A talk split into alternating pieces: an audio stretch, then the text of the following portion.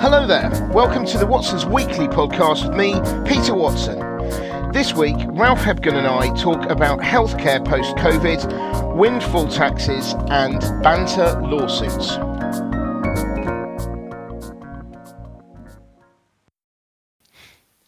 Hello there, and welcome to the second time that we've ever done a um, a video recording of this, which is a vi- vi- video, car vlog, vlog, whatever, um, and podcast all at the same time. Now, just um, in terms of, uh, I just thought it was funny to mention initially um, a few things. Firstly, that um, at least one of the people that watched this on YouTube um, said that they felt uh, that the image of you was different to what they thought would be the case. They thought that you would be wearing tweed um, and potentially about 10 years older. So that's one thing. So for any of you who are listening to this on the podcast, if you haven't seen what Ralph looks like um, yet, I mean, you're in for a treat, right? So, uh, and I did say that out of a lot of people that I know, Ralph is possibly the least likely to wear tweed ever. But uh, oh, that's you know, right. Yeah, absolutely. yeah. Of course, So- we need to be careful with these things. I think we're going to talk about this later. This is all banter, isn't it? Exactly. Yes, we will be talking about banter. Yeah, indeed. No, Um. And then the other thing as well, um, just uh, to um, you know make make people who are watching this realise the the video uh, the the the advantages of watching this on YouTube is um, this is this is this is one for everyone watching is how many fingers am I holding up now, Ralph? Can we move on? Okay, I see, right. I see a lawsuit. Okay, right, okay, yeah, okay. Right. Um, okay, that's so. So there we go. Um, It's not anyway- just how many fingers, it is also which finger. But uh, yeah, that's right. That's right. yeah, That's right. yeah, okay. And then, and then, of course, we've got to mention um, that you've got three of your your books that you wrote um, behind you. Oh, is Um? I, I, yeah. I didn't notice. Oh, my God, it's amazing. It's yeah, amazing. That's It's amazing. astonishing. Not that I'm trying to plug this in any way. No, of course, um, of course. Uh, no. Happiness Rules Hmm. by Mark Hebwood. Mark Hebwood is the pen name um, of Ralph Hebgen. They are one and the same person. So there you go. Um, right. Okay. So let's um, uh, banter section over. Uh, let's talk about the. Um, we're going to talk about three things today. Um, we're going to try and keep it within half an hour to see whether we can do better than last time. Um, so the uh, first thing we're going to talk about is COVID, um, uh, or the evolution of healthcare um, in the uh, you know uh, following following COVID. Um, secondly, we were going to talk about windfall tax um, and uh, you know how that's going because obviously that was a very big topic of conversation this week. And the third thing, we are going to talk about banter and the potential impact of banter. So there you go. Um, so those are the three things. So um, let's kick off with the first one uh, in terms of the evolution of healthcare. Now, really, in terms of um, background and introduction, obviously you, you've heard if you've been listening to the podcast and things or reading watson's daily over the last few weeks um, I, I talk, talk a lot about the lockdown in shanghai um, and how that has, has had a, a very grave impact on the chinese economy for the moment, but also um, it will have it or has conti- has had and will continue to have uh, impact on supply chains, not just in China but internationally as well. So we will all be feeling um, the impact of that. Um, now, you know, with that in mind, um, obviously uh, there are um, uh, y- you know the, the this what this brings to mind is the ongoing impact of COVID, um, the outbreaks of COVID, and it really made me think about how what's happening. You know, how is that affecting our own healthcare in the UK, um, and how healthcare might change, and hence our topic of conversation, the evolution of healthcare, because I think that it would be fair to say, you know, the NHS, for instance, has been overwhelmed over the last few years. Um, it's coped, it's done a, a great job of, of coping with a very difficult and horrendous situation. Um, but the thing is, I presume that must have created a lot of backlog, and that in itself um, will have had an impact. But what what do you think about this? Um, what do you think about Yeah, this? excuse me. Uh, absolutely. Um, now, perhaps uh, I lead into this with something which you shouldn't do. you should never yeah. reason by anecdote, but mm. this is something which I'm now going to do immediately. So you mm. know that I had a skiing accident and I hurt my knee in the mm-hmm. process, mm-hmm. and I will yeah. require an operation and all manner of things. Um, and so, obviously, first of all, I tried the NHS with doing this, and any kind of consultation with the initial doctor and with the surgeon would have taken two months to um, to to do to organize. Yeah. And so i thought well i'm going to go private with this which in my case means i'm going to pay for it myself but mm. if i had a private health insurer they would actually do this. Mm. now again apologies for doing this. I mean you can't generalize and my experience isn't symptomatic of many in the nhs but of course generally we do find that the nhs has been underfunded for a very long time and uh, is certainly not well equipped to deal with the acute crisis which COVID has generated. Within that, by the way, they've done, I think, an excellent job. But the situation now is that as we are hopefully coming out of COVID and learning to live with the disease that there are lots of backlog operations which have to be scheduled and which are increasingly also having to be cancelled because uh, of staff shortages. COVID may not kill you anymore as much as it used to, but clearly you are off the um, job market for about a week or so if you if you contract it. And so this has created a situation, I think, in which many will ask themselves, well, if I can't e- exactly count on the NHS, certainly not for the moment, then I might actually have to get my support for any medical emergency elsewhere. And this is, of course, the private health insurance sector. So, mm. so I'm thinking just by stating that, we would need to expect an uptake of revenues for the PHI providers. Mm.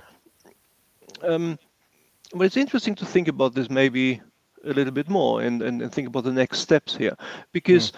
because it's not everybody who will not have PHI insurance. I mean, lots mm of people have this as a benefit in their in their remuneration packages. Mm. Um, but there are, of course, some who don't, who maybe work for the smaller companies, SME sector, etc. Yeah. And then there is the large group of self-employed people who would need to pay for that themselves. Mm. Mm-hmm. And and I think it's that sort of demographic, the sort of people who are caught up in the middle, uh, who perhaps have enough money to pay for PHI insurance, but don't have it in their contract and have as yet not purchase it because they're self-employed, those are the ones who might actually choose to have it. Hmm. Hmm. No, I think that's true, and um, you know, not everyone obviously. Given the current climate, uh, the the higher food bills, fuel bills, utility bills, etc., this is yet another thing to add on top of that.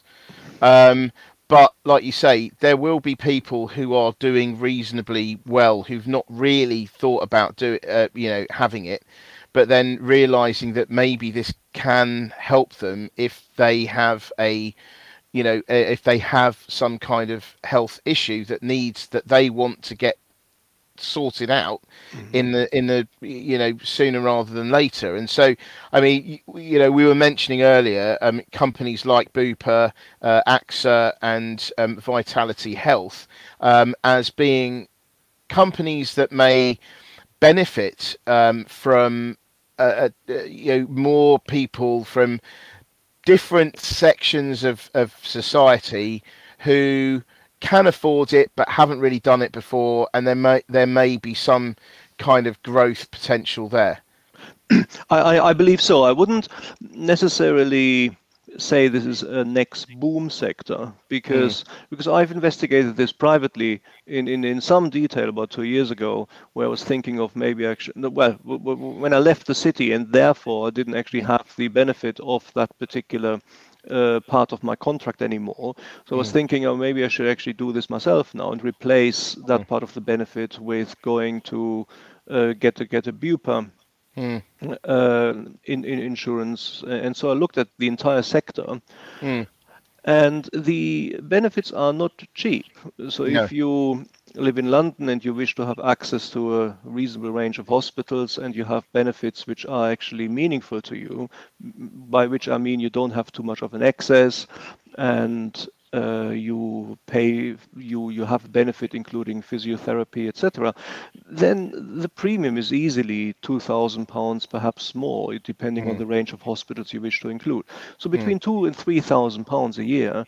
is i think not something which is completely out of the question and if you think about the times we live in it might actually be that that's the sort of increase in your cost of living which you can expect to see mm. through electricity bills and the food crisis, etc. Mm.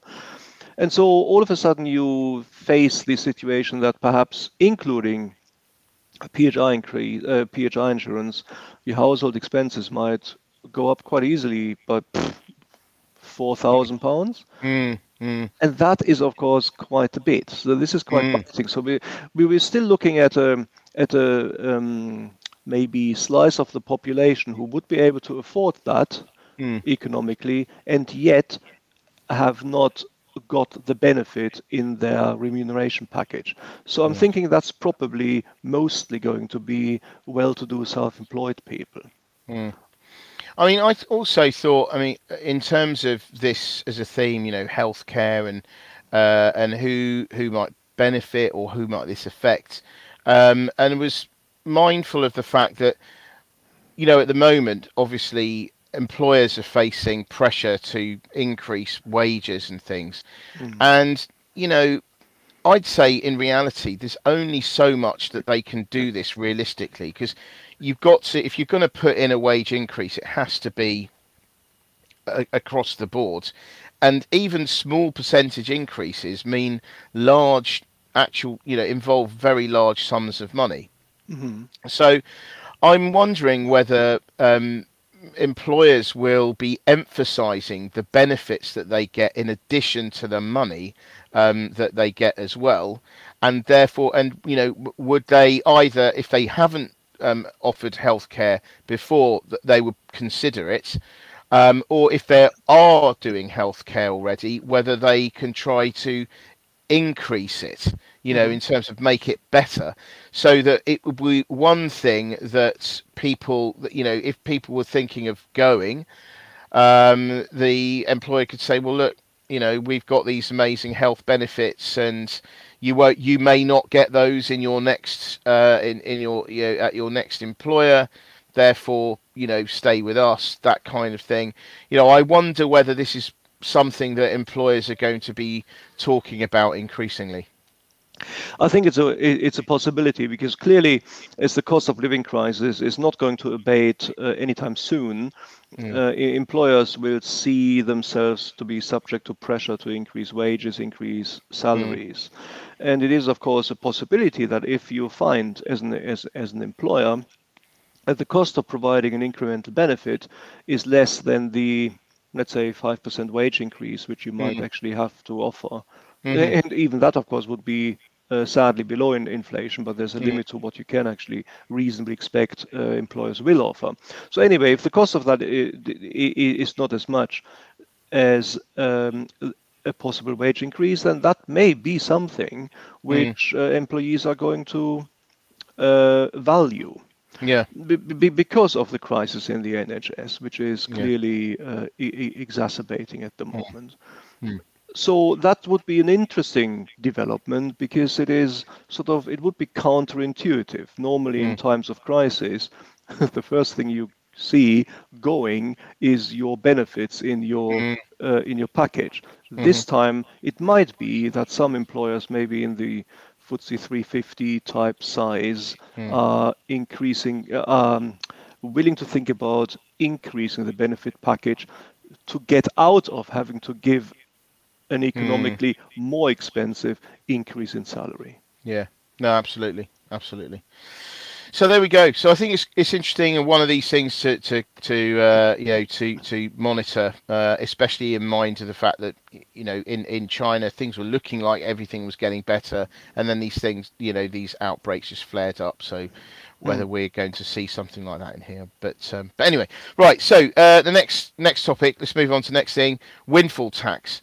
Um, it seems to me every time um, at the moment uh, uh, oil companies do well, um, there's immediately talk of windfall tax. It happened the last time. Uh, um, it feels like only a few weeks ago, um, but they everyone announced amazing results, etc.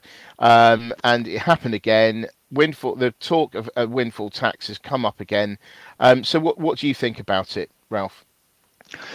Well, um, this is potentially a large topic, but let me just may, maybe lead in with the sentiment which I have. I hmm. find it a little bit surprising to see the reluctance on part of Boris Johnson and by extension the, the Conservative Party to agree to a windfall tax, to actually mm-hmm. demand mm-hmm. to, to, to, to institute a windfall tax. Yeah.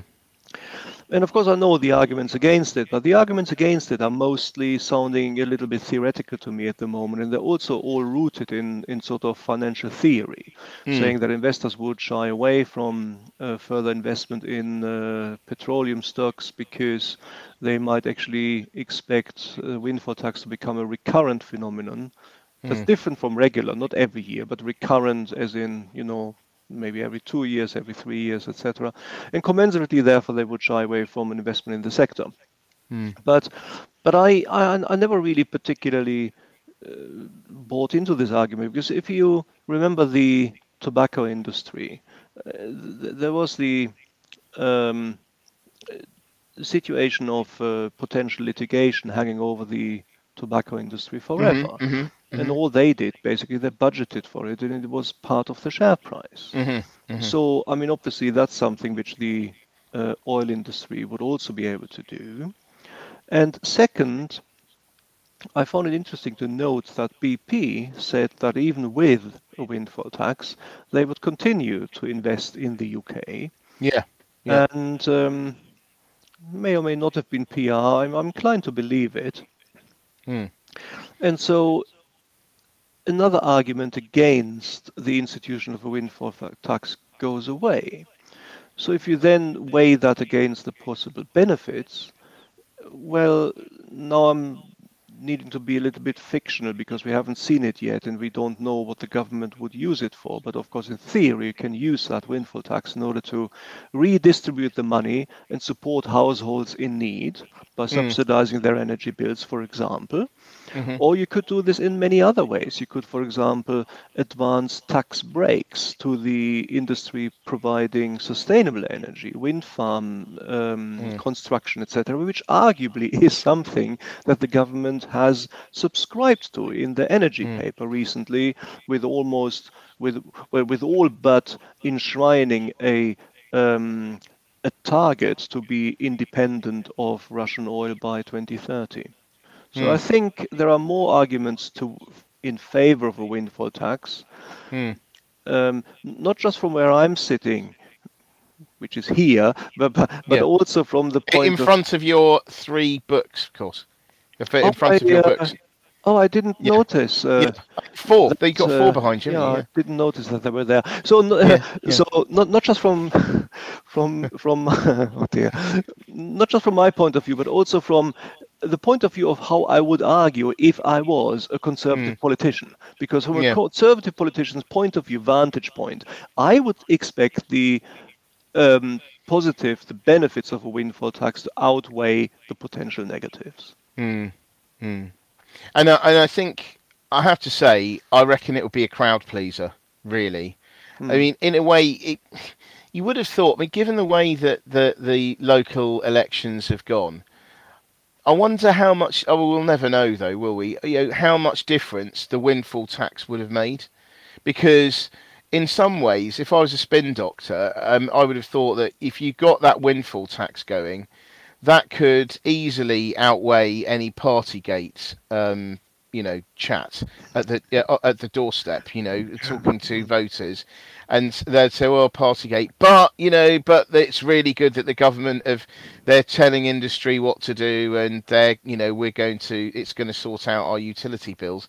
In a way, you could have I don't know, it could have been quite uh, in theory, well, it seems in theory it could have been quite an easy an mm. easy win, but obviously yes. they decided not to do that. So well, have they though? I mean, certainly currently the uh, leanings which we're getting from the Conservative Party appear to be against it. But of course, the mm. situation is in flux, and it mm. may well develop to such extent that we are we are going to see something like this. Mm. Even more so because it seems to be a viable tool within the management of an economy without mm. the, hmm. within the management of inflation.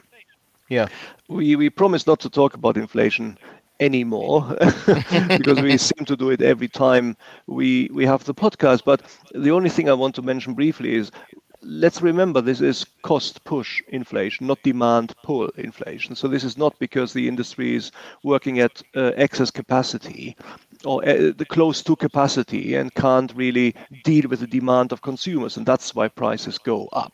That's not what we're facing. We're facing inflation because the cost of production are going up.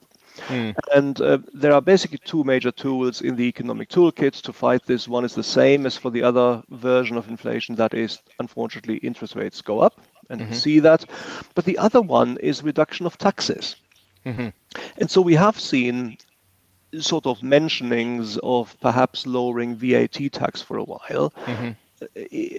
Having a tax, a windfall tax on the oil industry and redistributing that in order to support household bills would be a very similar net impact than with the reduction of mm. VAT tax, mm. uh, of VAT.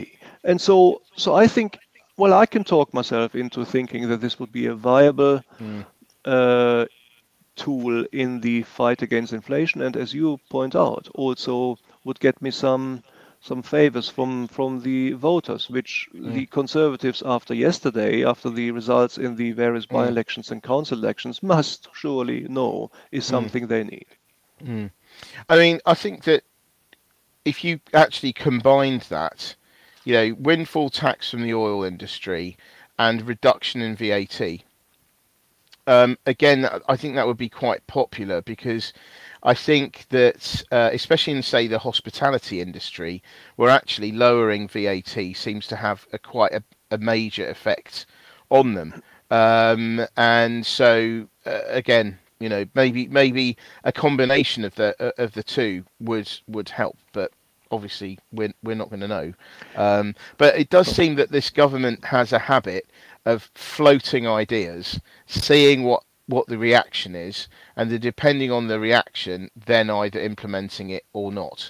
Um, so I think I think that's what I, I think that's bon, uh, that's Boris Johnson's um, leadership hmm. style. And uh, that's what he tends to do. Yeah, and you know what? I mean, I I personally don't think that's necessarily a bad thing, hmm. because sometimes you know I think you can't do that on absolutely everything, but there are times when I think you do need consensus, and you only really.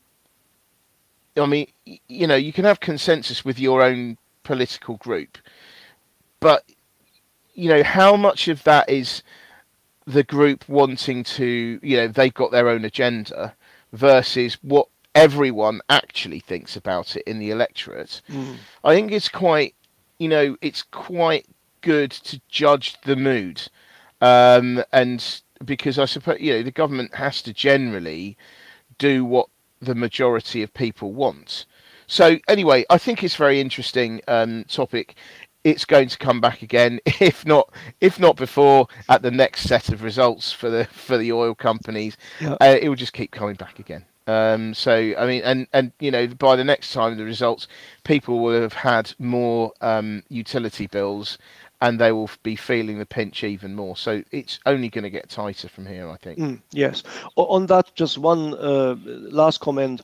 I've seen a report by consultancy uh, in um, in environment environmental consultancy, which predicts that if we are going to get all the investments in the sustainable sector going to plan, then by 2030 we may well be in a situation that we are going to have excess electricity in the UK.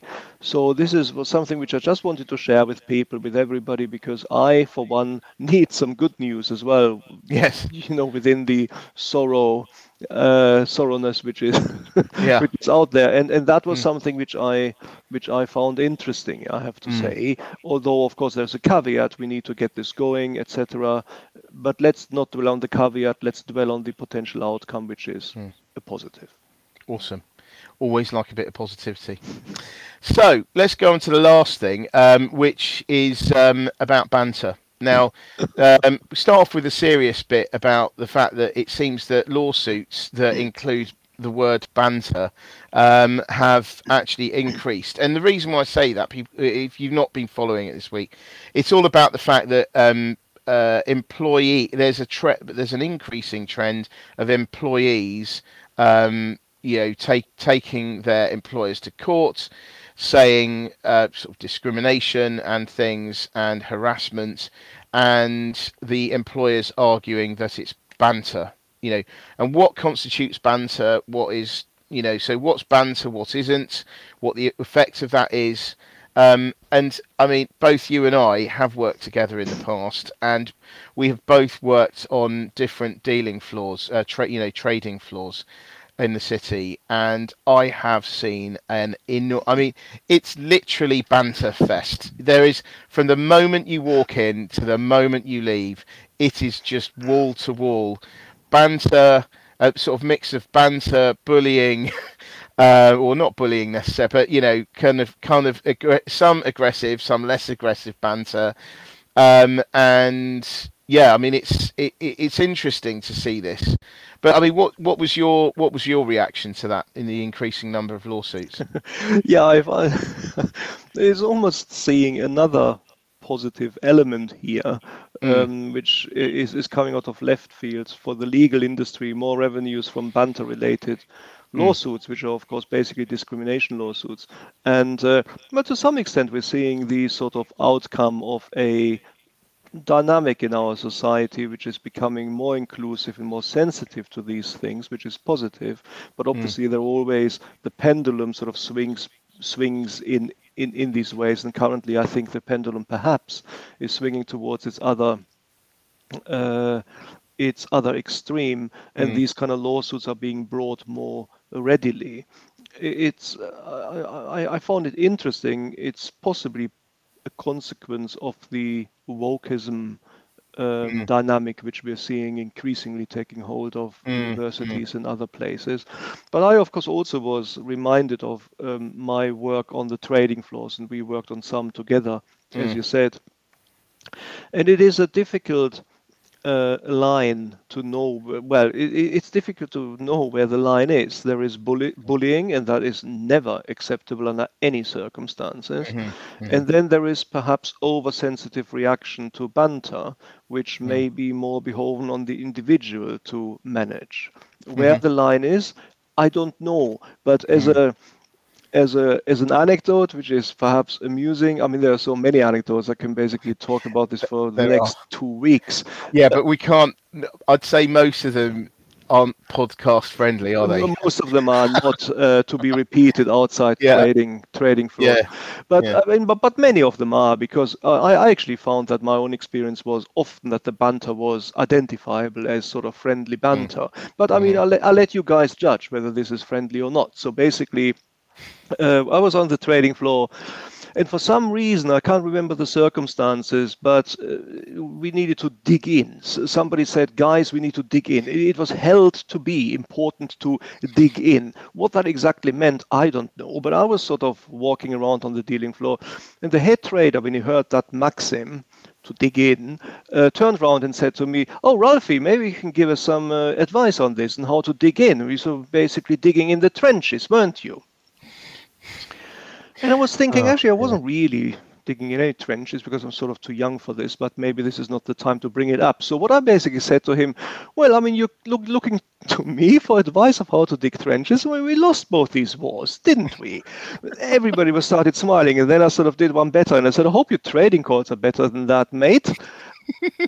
This is, but this is the thing, is it? It's it's it's giving it back. I have to say though, uh, Ralph. Oh, I mean, that was excellent. I mean, everybody yeah. was laughing. We're having a good time. So, yeah. so the point is, there was a tipping point. I mean, the banter mm, mm. was, let's say, could have been could have been interpreted by me to be hostile. I could have um, mm. I could have been offended by it. Yeah. Walked off in a huff. In mm. which case, that wouldn't have been good for me. Uh, mm. or I didn't really think it was negative banter anyway. I thought it was reasonably amusing. I mean, mm. uh, I, I, didn't think the person was particularly witty to make that no, comment, but no. I thought it was a good opportunity for, for me to to say something and and, and yeah. turn turn the situation around. Well, I, I have to say, Ralph, you know, when I've when I've uh, when I worked with you all those years ago, and um, you know, I've I've you you you have a, a, an excellent reputation as the Archbishop of Banterbury, uh, uh, the, the, High Priest of uh, you know was that. Uh, but yeah, I, I think that um, oh yeah, it's it's difficult because sometimes it can be quite difficult to know where the line is. Um, yes. and and sometimes also there are times when I think that it, it's right at the beginning you know of your career. I mean i remember what the classic for me was the coffee run right? So what would happen is the new person coming in uh, would be like okay you've got to do the coffee run. So i was on the sales desk right? So you, yeah you got to do the coffee run. So what happened was i used to take the orders of the coffees um, and uh, you know go around to everyone and ask what you know what they wanted and stuff. And um, what used to then happen was they would give me the money, I'd keep the money. So I'm thinking, do you know what? I mean, I'm going out to get your coffee, so therefore um, you should pay me. So um, I used to give the change to the people that I liked and I knew that needed the change, and anyone else, I just went, "Oh, there's the coffee," and that was that. And then this kind of then went on to, I mean. Um, eventually me refusing to do people's coffees who ask for really ridiculous orders. Like uh, can i have a um, america black americano with a triple shot and then this that? And i'd literally i'd stop writing and going i said you can get that. That's that's a stupid order. Um, and i don't want to get laughed at. So so, um, so you know we'd have this kind of thing. But the, you know there was a seriousness behind the actual coffee thing in and, yeah. and it doesn't sound it and at the time you're thinking why am i doing this um but you know for for the sales guys they were saying like if you can't get the coffee order right how are you going to take a multi-million pound order from a mm. client mm. and so you know there was that and also that sort of I don't know humility or whatever that you're not above it all. I mean, there's there's various ways of doing it, but like I say, sometimes it can it can be that, and that's purely what it is. Yeah. But then it can go on to it can then morph into something more sinister, and exactly. that is what the problem is. And I think that you know this kind of thing. If it's increasing now when we've got a tight labour market, I think that when the economy starts to go into a downturn, we'll we are going to see a lot more instances of these lawsuits mm-hmm. because people will be looking for reasons to try to get more money out of the you know from their exit from a firm. So i suspect that there is going to be more of it. That may that may well be. Indeed. Absolutely. So there we go. But anyway we'll finish there. Um, not quite the um, 30 minutes, but you know, not too bad. Um, but anyway, but thank you very much indeed. As always, Ralph, it's always a pleasure. Um, and uh, please, everyone, buy um, Ralph's book. Um, and also, if you're not already subscribed, please subscribe to What's This Daily. Anyway, I will. On that note, I will leave. But thank you very much, and we'll be back again next week. Absolutely. Bye. Thanks, Peter, for having yeah. me. Bye, guys. Bye. Bye. Bye.